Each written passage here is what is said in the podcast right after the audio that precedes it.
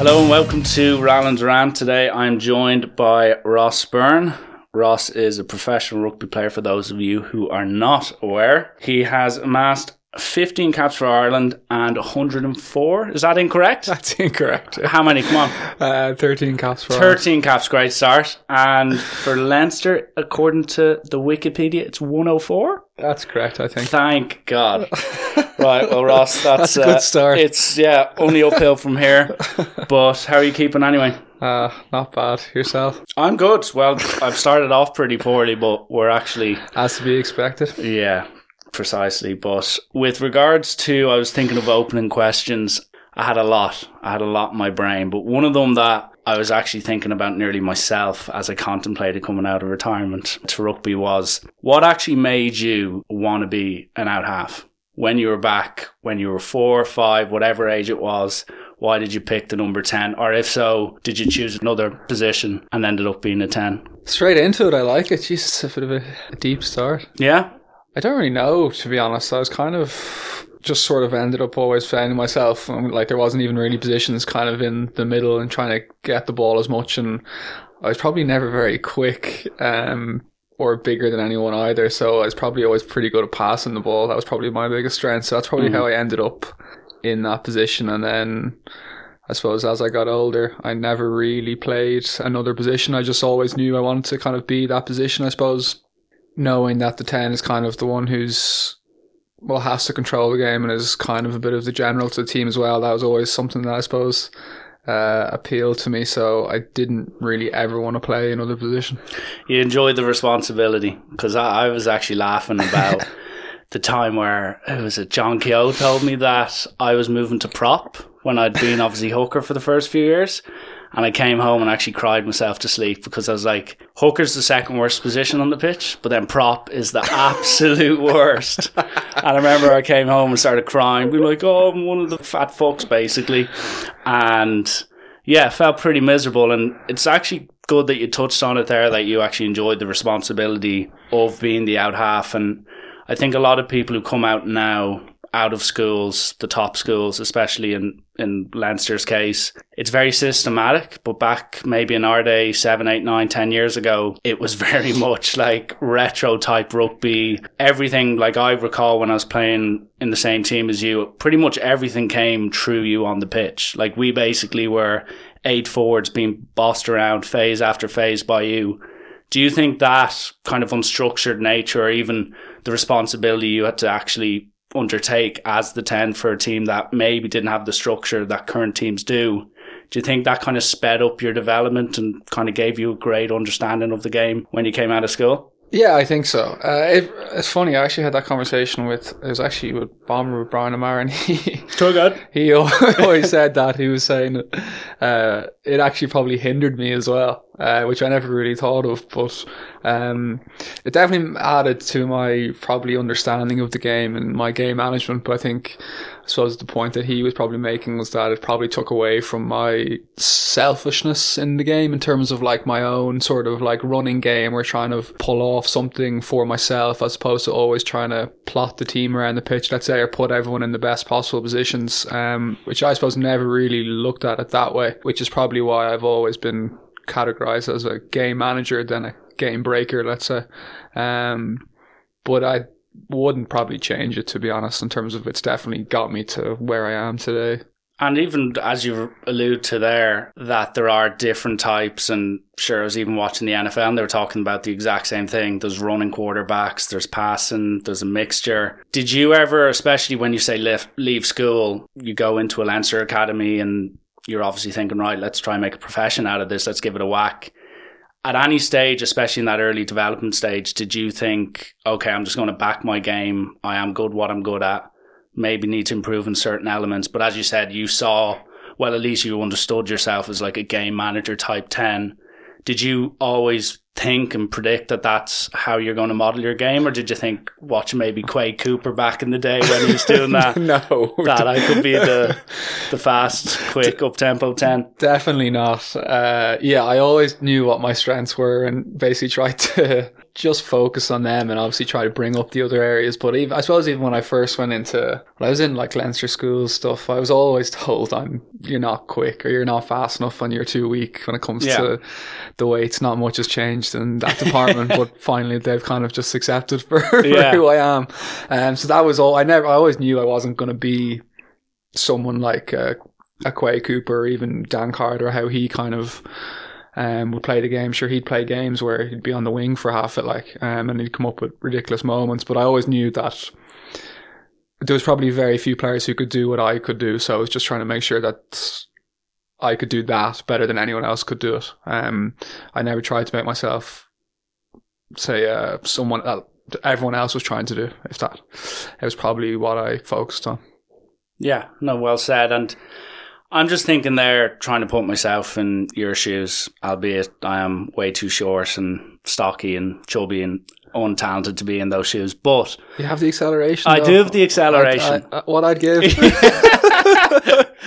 Yeah, we can maybe trade. But I'm just thinking even now where it's amazing that we used to always consider ourselves, well, not ourselves, what the fuck am I talking about? But say the likes of you and everyone else in our year who went on to be pro, we used to always think, they're the up-and-comers. They, there could be the next big thing. They have such long careers ahead of us. And now it's, you're like approaching, say, the prime or the apparent prime years of your career.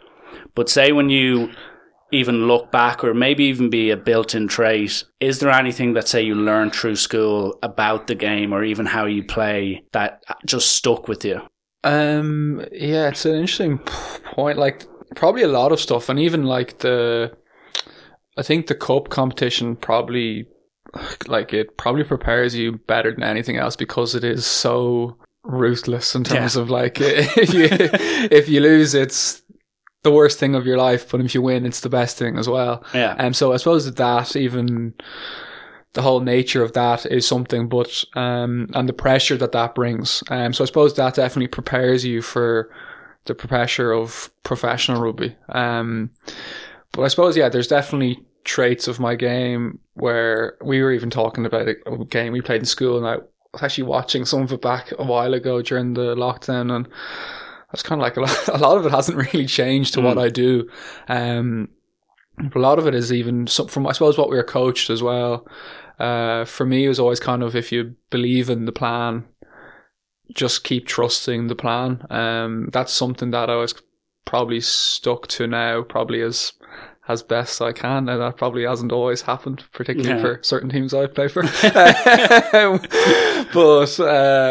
That's probably one of the biggest things. And also a big thing, which I always thought in school was, play to your strengths, but try and get the best out of the other people in terms of, so what are their strengths? So obviously, when we were in school, it was like you boys do all the kind of the hard yards, then I'd basically fire the ball out to Keane when we were in sixth year and let him do the running sort of thing. So that was, again, that's kind of something I probably have taken with me now.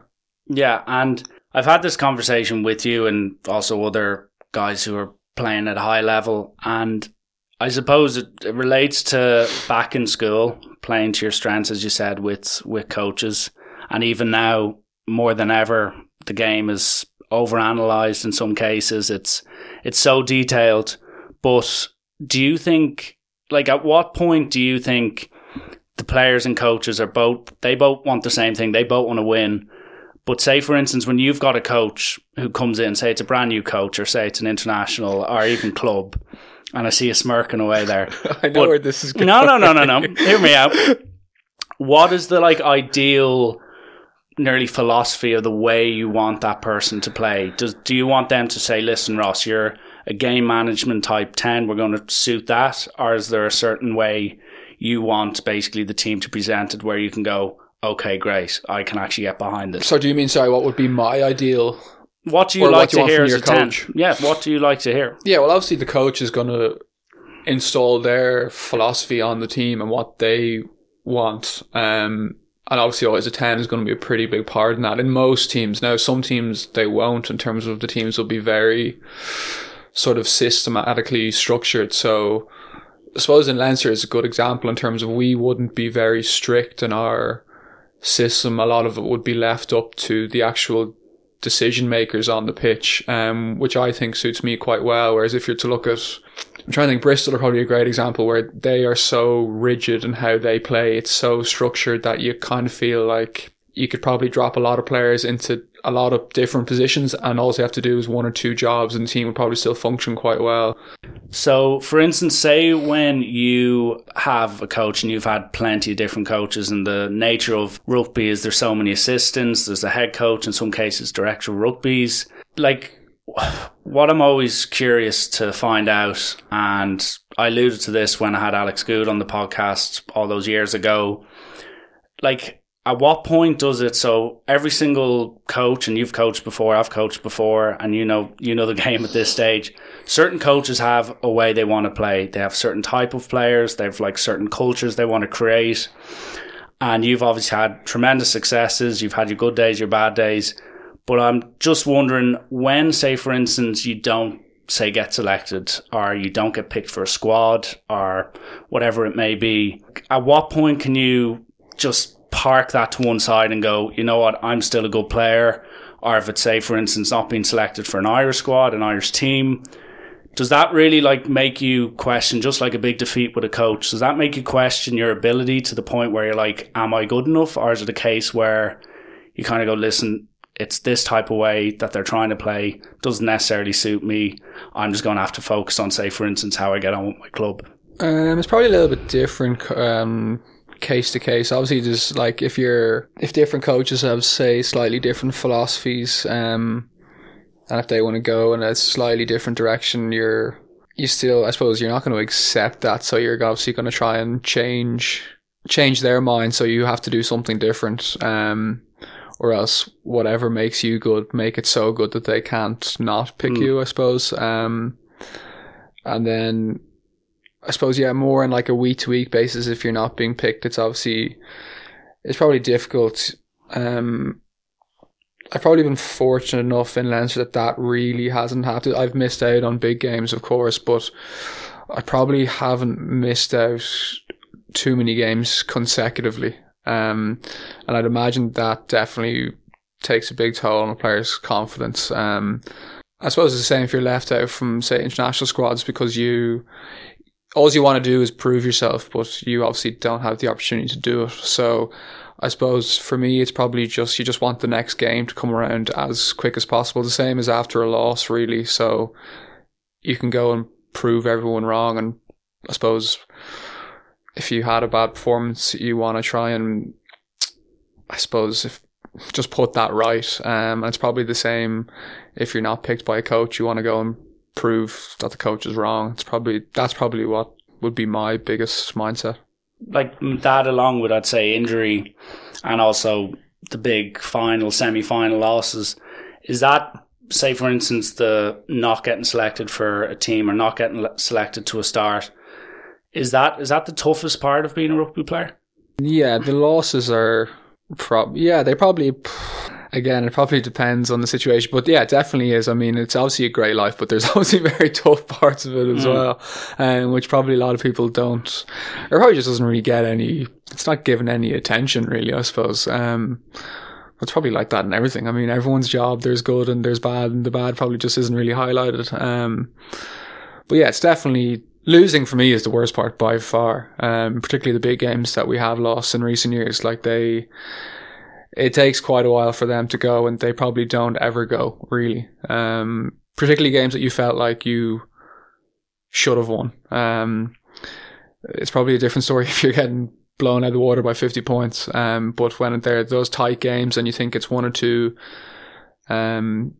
decisions that could have been different, and just little moments, they're probably the things that I would find the hardest, yeah. But that's part of sport and part of life, so you just have to get on with it and try and move on to the next one. And like, have you developed or established some sort of like coping mechanism? Because I even remember back in school, and even from coaching your brother Harry as well, a loss is like, it's like fucking the worst. Yeah, it's the worst. It's literally the worst thing on earth. Like, as in, and the loss is way worse than the win is better, if that makes sense as well. Like, it is way worse, and it's, you just have to, like, because, like, to be honest, like, and let's be upfront about this. Like, you as a 10, like, you look, say last week. I know you're not a huge NFL fan, but the MVP, Aaron Rodgers, lost a game. Every single person in America was saying he doesn't care. He's finished. He's the worst quarterback in the league. So he's gone from being the best player in the league to the worst. And you're in a similar position. So you come on, say, against Exeter after a couple of minutes. You put in a superb performance. Guidelines through a very tough fixture and on to the next round. Likewise, when you have your bad days, if you look, say, like the England game or whatever you want to pick up, I'll let you be the judge of that, not me. But, like, as in, because when you have those bad days, 9 times out of 10, the 10 is simply going to be called out unless he has a absolute worldie of a game. But if a team doesn't function, apart from maybe set piece, the 10 is more often than not going to come under some criticism. So, like, are you at a stage now where you can go, it's only the media, or it's only Richie Allen on fucking Twitter? But, like, is there a certain point where you actually kind of think, shit, this is actually somewhat getting to me? It's eaten into my game, or are you able to just completely park it? It's probably something I'm used to in terms of, obviously, like, whenever the team loses, the 10 is probably going to be a little bit scrutinized. So you kind of just have to accept it, really, and obviously trying to deal with it. In terms of the media, I just try and not look at it. I wouldn't be picking up a newspaper to look at it. Obviously, there'd be things on social media you would see, but, like, you're just trying to have to avoid it. I mean, I think a lot of people's opinions are complete nonsense anyway, as you know. Should I say to you the whole time? So I'd probably, even when they're saying things, they could be saying something good about me, I'd probably be disagreeing with them as well. Yeah. So you just have to, I mean, people have different ways of dealing with it. Some people kind of just laugh in the face of it. People will take it badly. It takes time to move on. But I suppose when you're younger, you probably read into it more, and you probably think kind of more of what outside noise, or what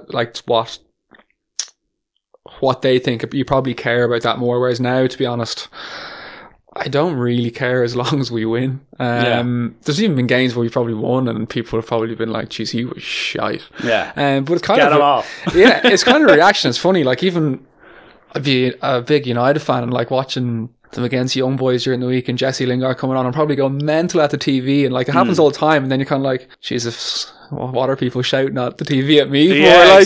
Like, I can see probably how people react so quickly, because sport is, like, it's so passionate, I suppose, and it's what makes it so good. But you just have to just get on with it, really. Like, there's not much else you can do. Like, I mean, just move on to the next game. I know that it sounds so cliche and generic, but, like, that is the cliche. The reality is, like, you can't. There's no magic potion. Like, you know what I mean? As in, you just have to accept it and try and, as I said, prove them wrong the next time. And the funny thing is, if you've man the match, the next thing everyone forgets about the last thing. Like, people's memories are so short in sport. Yeah, it's crazy. It is scary. Like, and people forget what people have achieved previously.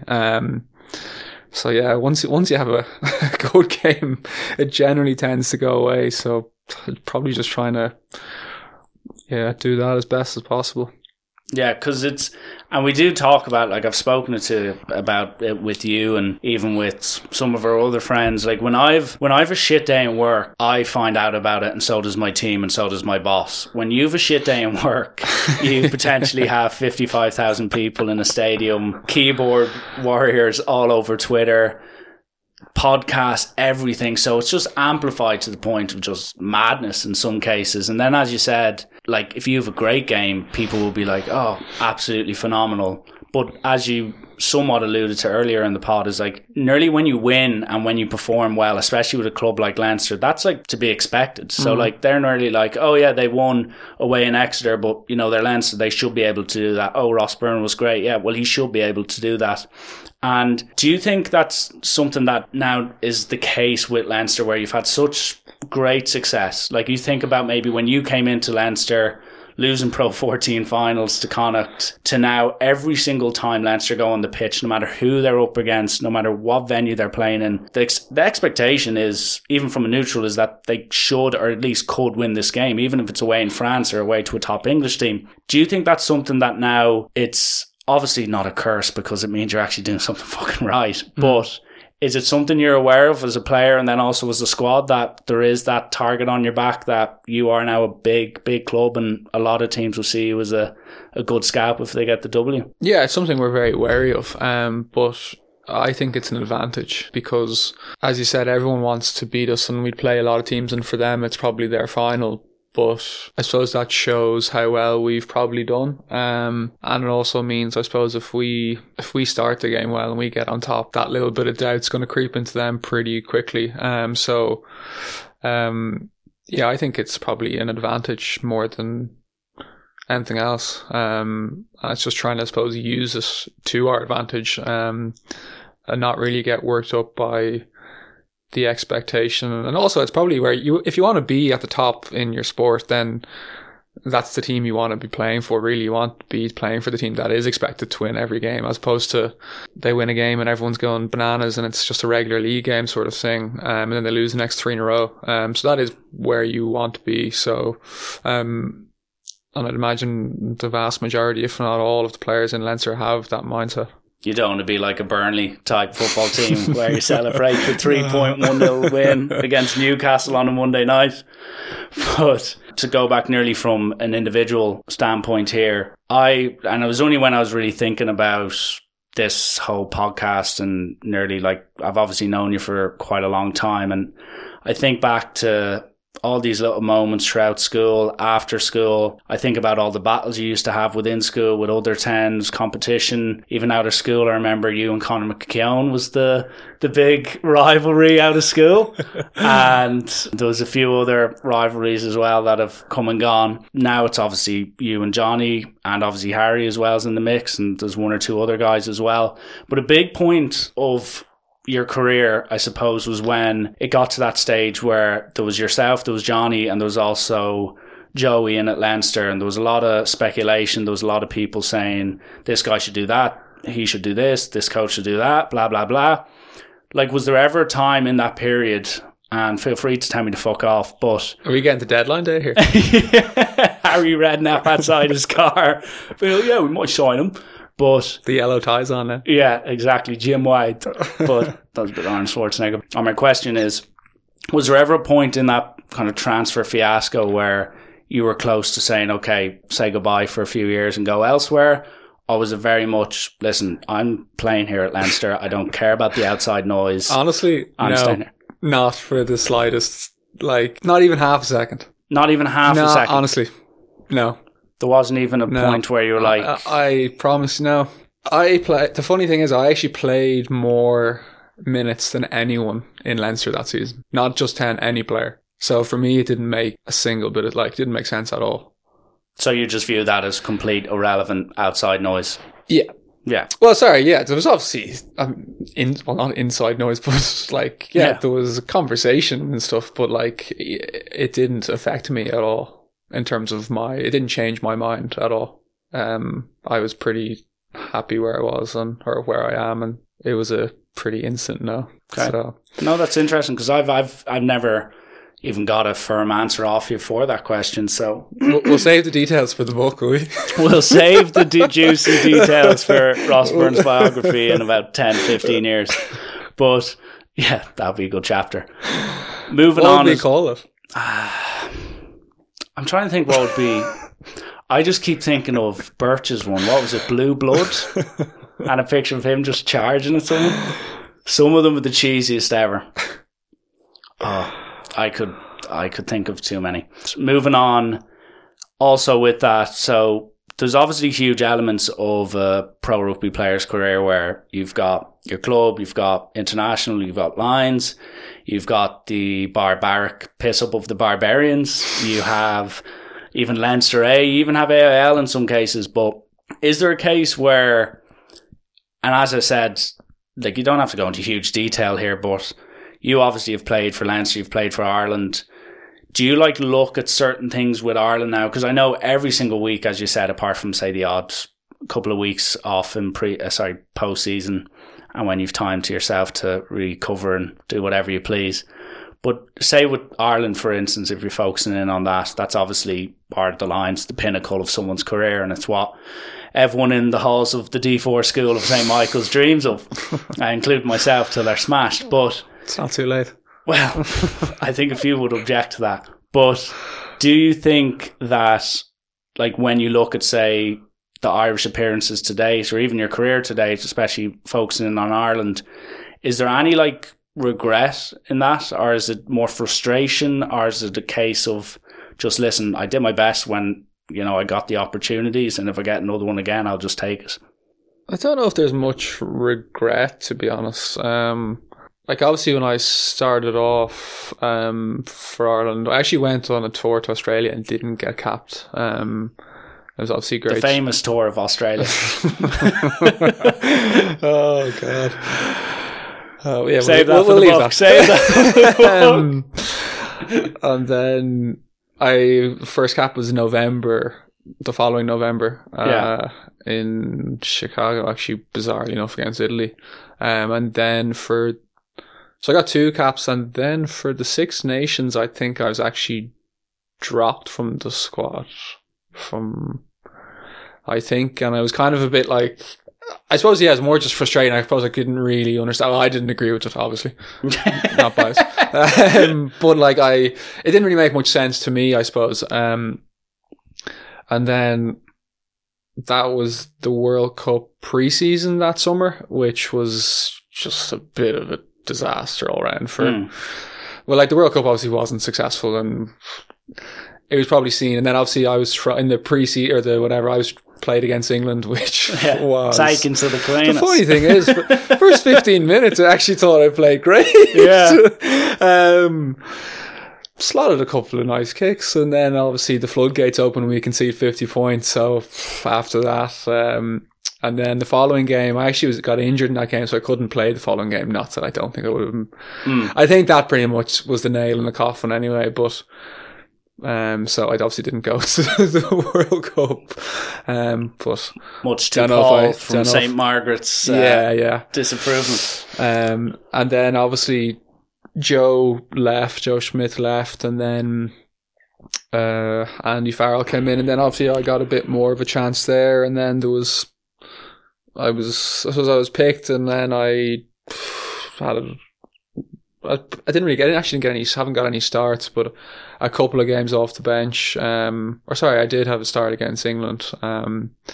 Which again, naturally just seems to come around every year. Yeah, or so. But again, I mean, I don't know what people said on the outside, but I thought the plan was implemented relatively well. We just couldn't really score, which obviously doesn't help. Yeah. But, then I suppose I had a couple of games off the bench, and then just went in a different direction. So I suppose it's more frustration than anything. But there's loads of players who are frustrated and feel like they should be in, but unfortunately it's only the head coach's opinion that matters. So you just have to put yourself, I suppose, in the best position to get yourself back in the team. So that's probably just have to start with Leinster, really play as best you can there. And if Leinster are successful, then you're going to give yourself a better chance. Yeah, no, well said. And just to briefly ask, because I alluded to you there just after the World Cup camp before it was obviously announced, and we were playing in St. Margaret's with a huge Irish fan who shook your hand for about 48 seconds, wishing you all the best with the squad selection. But you've covered most of, like, as you said, how you thought you performed. But like, when you think of Ireland, there is a hoodoo, and it's like, who is it, Mayo or someone? There's a curse on Mayo or someone, is it? Good GA knowledge there. Yeah, my limited, even though Joyce would be like, you theory's gone to Mayo. But with regards to like Ireland, there seems to be some sort of like hoodoo over them when it comes to World Cups. I think that's ridiculous, personally. But like, that's the media narrative. I'm not necessarily agreeing with, because there's so many moving parts. But like, if they probably looked at all the games, like, if you look at the last World Cup, like, they played against New Zealand. New Zealand were phenomenal. Yeah. Ireland weren't. Ireland also lost to Japan in the group stages. Like I know there was players playing that maybe would, like, they would have had starters that would have, that played against New Zealand, didn't play against Japan, but like they still lost against Japan in terms of, so they probably weren't, they weren't performing to the level that they beat New Zealand the previous November. Whereas if they were, maybe they would have beaten them. So, and even the Six Nations before that was pretty poor by that team standards, because that team obviously won the Grand Slam. And then I suppose if you look at the 2015 World Cup, rugby probably evolved in terms of Argentina ripped Ireland apart. Defensive systems changed after that World Cup because of how the attack was gone. 2011, it was the new thing of Wales are now enormous backline. Yeah. So like they were shoving back rows in the centre back here because of it. So they probably got caught out a little bit again by probably an evolving team, and maybe we're kind of shocked by it. So, and further back than that, I don't really remember it than the Eddie O'Sullivan fiasco.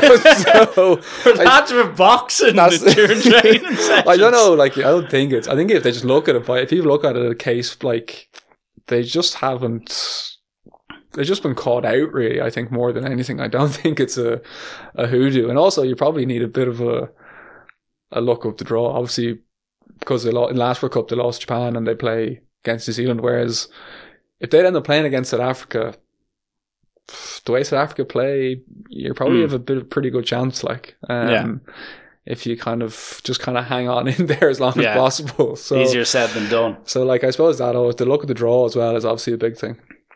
Fair. And one of the things I personally wanted to chat about was just as in, if you look now at the landscape of rugby, and I'm not going to give you the general, like, what you see in rugby at the moment, like, where do you think the game's at? Because there's enough people writing shit about that. You tell me, you watch more of it than me. No, but it's every week there's someone being like, I think rugby's deep trouble. And it's like, well, then why are you analysing it every day? What does that mean? Yeah. What does that actually mean? We need a breakaway Super League, dude. Yeah, potentially. But what I was meaning to ask was, like, back to yourself here, do you, and like it's not even so like myself, I think of myself when I'm say looking at my work, I think maybe a year or two ahead, do you ever, because as you said, like the best way for you to actually treat your even mental health during a like season is to go, right, next game, if I'm subbing, be good off the bench, if I'm starting, make sure I get my detail, play well, blah blah blah. Do you ever like look beyond that and go, okay, well, listen, by the time I'm 30, by the time I retire, I want to do this, I want to do that.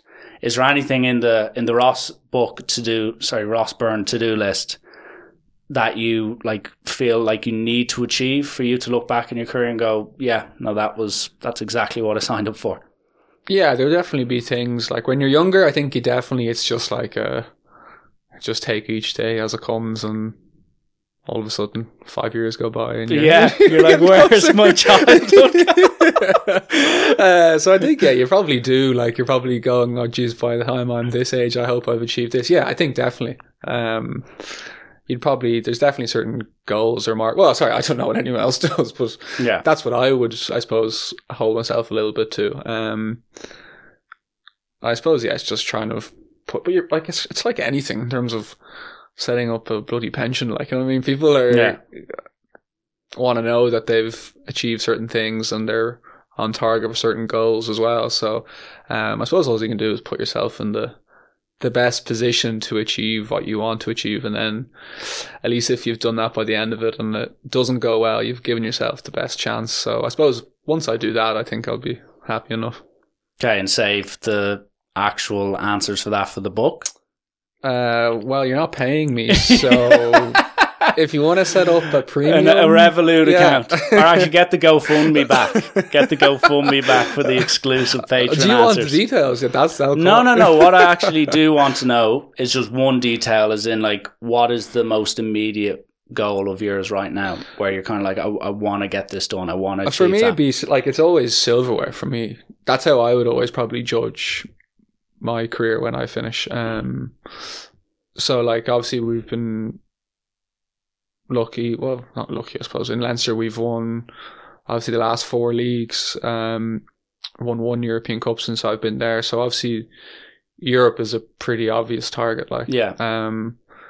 So that would be huge, really. But yeah, for me, it would always be trophies, and obviously internationally as well is always, well, you have to get back in the team, I suppose, before you start winning stuff. But even internationally, I'd always be geared towards winning in terms of 50 caps, let's say, is great, or 100 caps is phenomenal, but I'd rather have 20 caps and win something, yeah, than win nothing. That's how I would always judge. It would be by winning stuff. You sound like a bit of a mini Roy Keane there, being like, but you never won anything, Jamie. You never won the title. Just judging everything. Slating Villa for celebrating relegation. No, I don't. Yeah, well, that's just beef. It's also because when you win trophies, they're the best days. Yeah, and obviously the losses are so bad, so they often lead to the best 2 or 3 days of the year, if not your life. So. Getting on planes after Australia tours, and next minute you wake up God knows where. And that's something I remember Ronan O'Gara talked about. I think it could have been in that fucking Johnny Sexton documentary he did. It was Rod's documentary, and he talked about, and I'm always very interested to get the take on it from all rugby players, all rugby coaches as well. And I chatted to Paul Gustard on the podcast about it as well. Like, what actually is, if you could compare the two, you winning a Champions Cup or a Pro 14, does that, as you said, it's 2, 3, often 1 week, 2 week, just absolute bender where you go absolutely bananas, celebrate with all your close friends. I wish it was 2 weeks, Jesus. Yeah, well, sorry, it's a couple of days. But does that actually withstand the test of time over, say, a devastating defeat? So, like, an example would nearly be like, even on a low key scale would be your senior cup win in fifth year to your senior cup loss in sixth year, and obviously you can relate that to whatever pro event or tournament you've won and lost as well. Yeah, sorry, I know what you mean. Yeah, like obviously the losses are like properly like gut wrenching, like, so it is like devastating, and but the wins, like, yeah, those couple of days you have are like. Yeah, they're class. Yeah. They're good. Yeah, like they are. That's proper jock chat. Like, yeah, they're absolutely deadly. Kylie's like open up Kylie's. No, they are like, it is, yeah. They probably do match the, I suppose it's just the, that's what your year is. It's what you've been trying to achieve. So I suppose, yeah, the satisfaction is achieved, let's say. Yeah. And you enjoy yourself. And yeah, I suppose lastly, before we venture into some sort of quick fire that a lot of people have been kind enough to ask some ridiculous things on. Can there be names attached to this? If you want. Well, you actually won't even have to guess half of them. They'll be known before I even finish this, the question. But I suppose it'd be naive of me to not ask it, as it is somewhat an elephant in the room. And obviously, you're in the unique situation where you've got a brother who is also quite talented at rugby and plays the same position as you, which is absolutely insane. I can't think of many Irish people, let alone rugby players. Obviously, we've got the New Zealanders, but you obviously now are in a position where I could only imagine me working with my brother in a 9-to-5 situation where I'd be fucking going bananas at him. He'd be like, you didn't get your shit in on time. And I'd be like, piss off, stuff like that. And I know I'm not trying to get an agenda going here because I know both views. Just stir a little bit more. Yeah, stir a little stuff in the pot. But I know both the views. I've played with you. I've coached Harry. And it's obviously at a stage now where he's grown up. He's getting more confident. He's, you know, got a few more caps under his belt, exposure to international teams. Is there a point where you start thinking, okay, well, obviously me and him love to chat, we love to moan, we love to celebrate, etc., etc.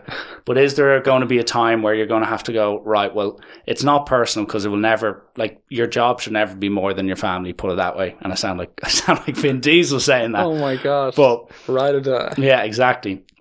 But is there ever a point where you're just like, oh, this is a bit of a fucking nuisance? Like, of all circumstances to find myself in, I've got my brother, and you know we're both gunning for that number 10 jersey. Will we call my mum and see what she said? No, I don't want to get. She's on holidays. That'd be another podcast. Yeah, like people itself. Always ask, but not really, to be honest. Kind of, it is what it is. Like, do you ever talk about it? Yeah, bits and bits. I suppose we would a bit. I suppose funny enough, we've actually played together twice. Yeah, 12, which no one talks about. Or 13. You were 13. I was 12. I was 12 twice, which... Were you not 13? Yeah, wore the number 13. But 12 didn't fit me. I need a bit more extra beef. Although maybe he could probably fit into it at the moment. Yeah. He's a bit larger. Hmm. But yeah, I suppose even being in like a club like Leinster, I suppose, is like you're always going to need two, if not three, players in a position. Yeah. So I suppose there's obviously going to be times where one of us is picked and the other one isn't picked and the other person's disappointed, but there's always a good chance that person's going to have to come on. So there's obviously initial disappointment with selection, but like you just have to get on with it. And like it would never be a case of like if the other person was picked, we wouldn't be talking to each other. Yeah, the dinner table would just be be trying to melt each other in training. Well, that would happen anyway, so that's normal. Like and I was brothers argue and fight all the time. So yeah, I know that.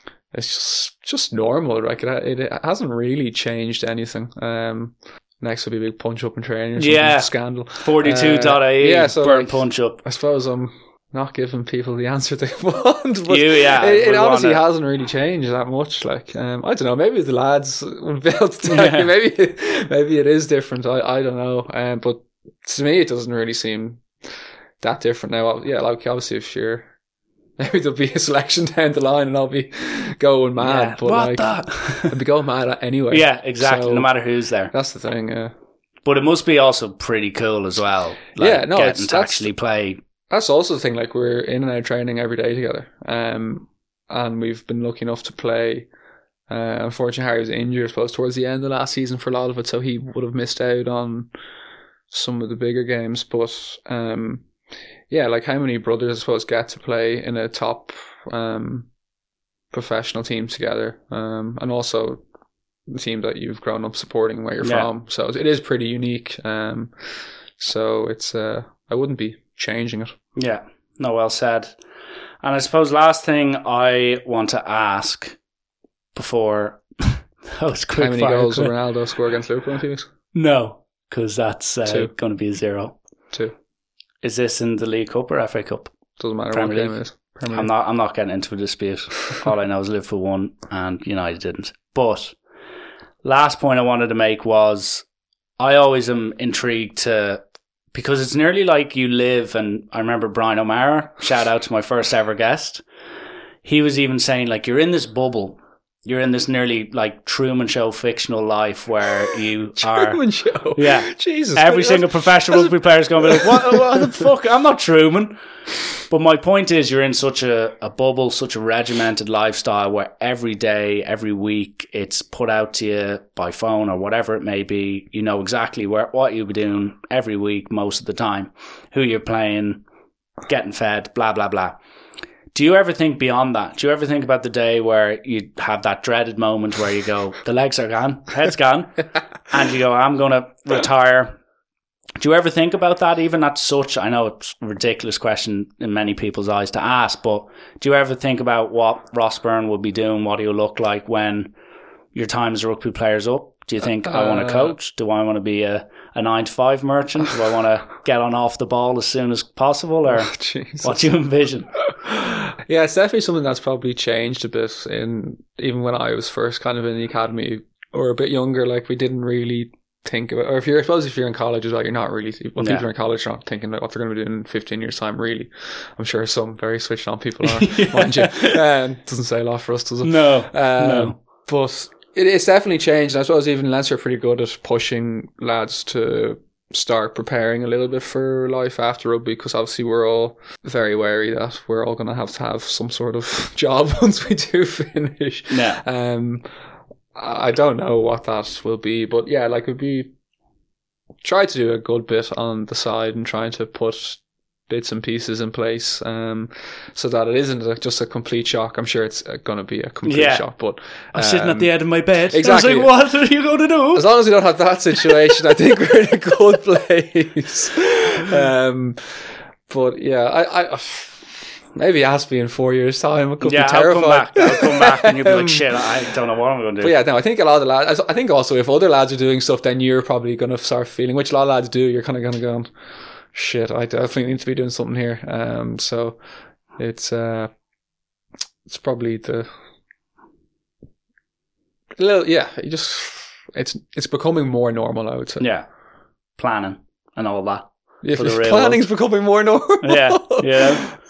But yeah, no, that's more or less what I needed to ask, what I wanted to ask. There are obviously a few things that need to be addressed in the shape of a quickfire. Some of them won't be quickfires, I'd say. Okay. You're going to have to actually have a think. We're just continuing. We're more or less continuing on with just maybe slightly more ridiculous. When's the actual rant coming, considering it's called Rattling's Rant? That I probably would just leave an X-rated version of my actual thoughts on your career and coaches and all that. I'll leave that for a separate episode. But this one, like, you definitely should know who this question is from, and it's very specific as well. So the best JCT number 8 you've ever seen. I know who this is from. Oh, jeez. Don't pick him. He's not going to be happy. Oh, God. Do you play for Tarn Europe any chance? No. I know that's actually an obvious one. No, I actually know who said it, but that's why I'm saying it wasn't Conor Duffy. Yeah, it was. Parise. No, I'm saying the answer wasn't Conor Duffy.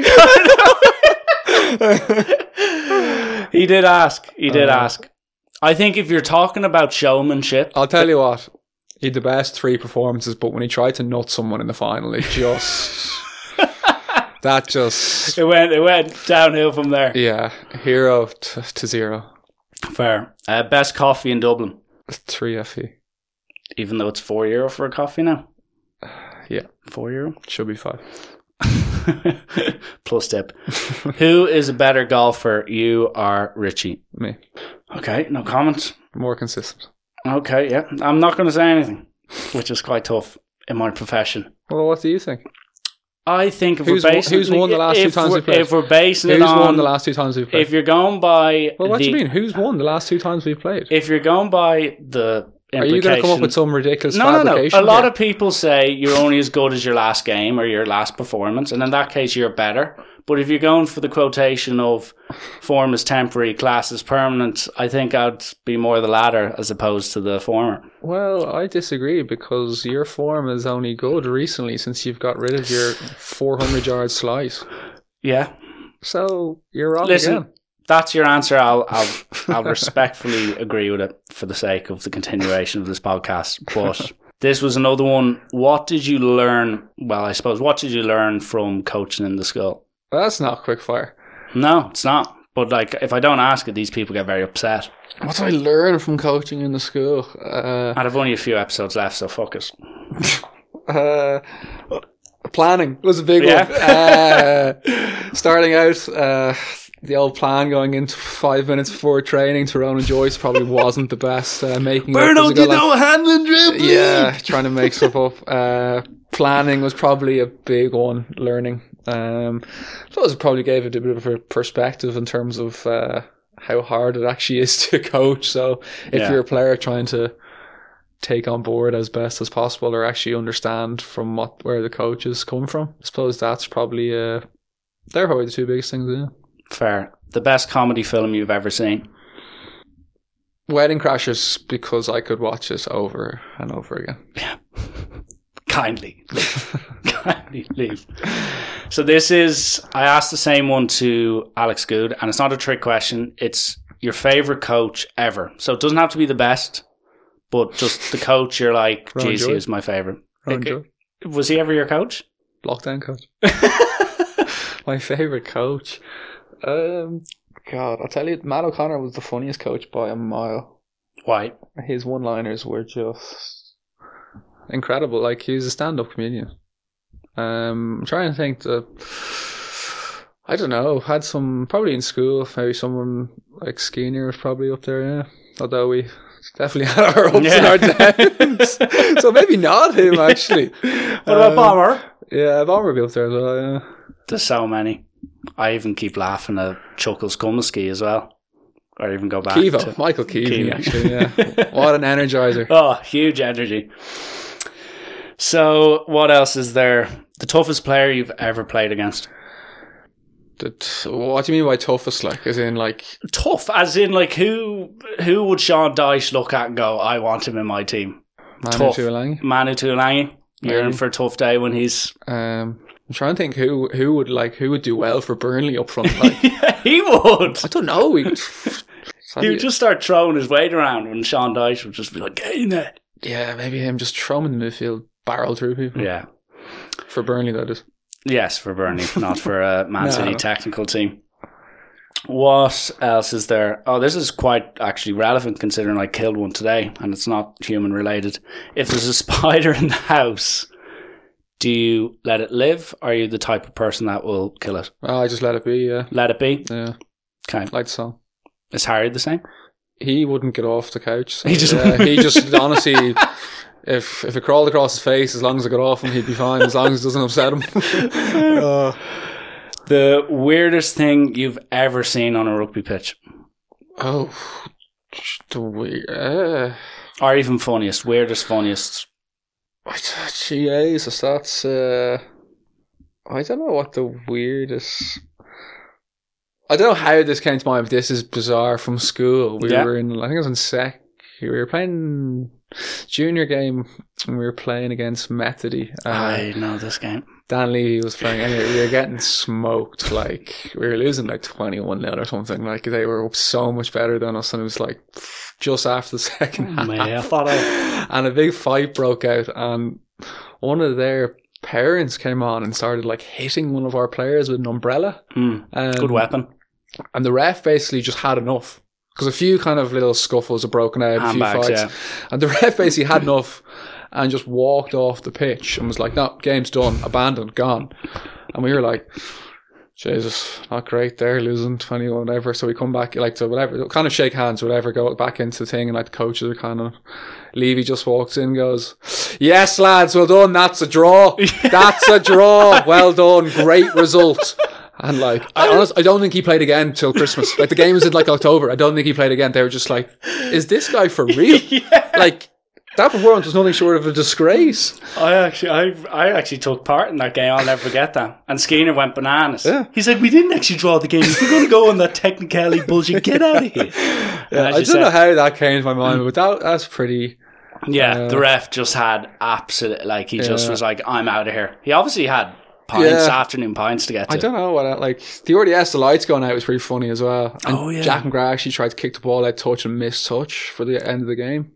Tried to run after it as well. I don't know if they're... Yeah, no fair shouts. Is there anything? Okay, ideal scenario, and you can't do a Tom Brady on it, but what age would you like to be when you retire?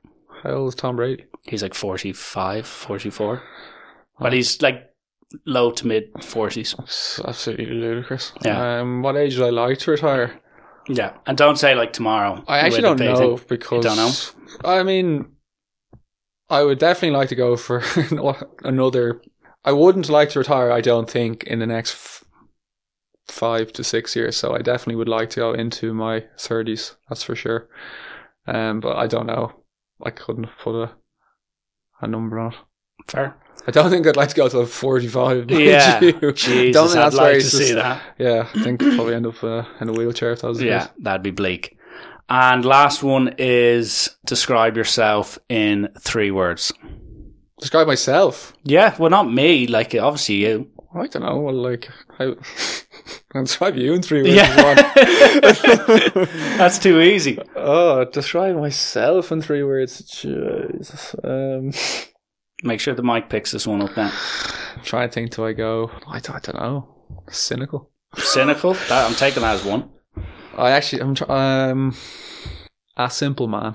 A simple man. Yeah. Okay, fair. Well, listen, Ross, that was on nearly 5 years in the making, so I want to thank you for coming on, talking all things related to the game of union, Dan Levy versus Methody and everything in between. But thanks, obviously, for coming on. Hope everyone enjoys this. I know there's only a few left, but listen, hopefully this goes a long way in easing the pain. But Burno, Ross, whatever, I will phrase you as, thank you very much for coming on. Enjoyed chatting. Thank you very much for having me. No problem.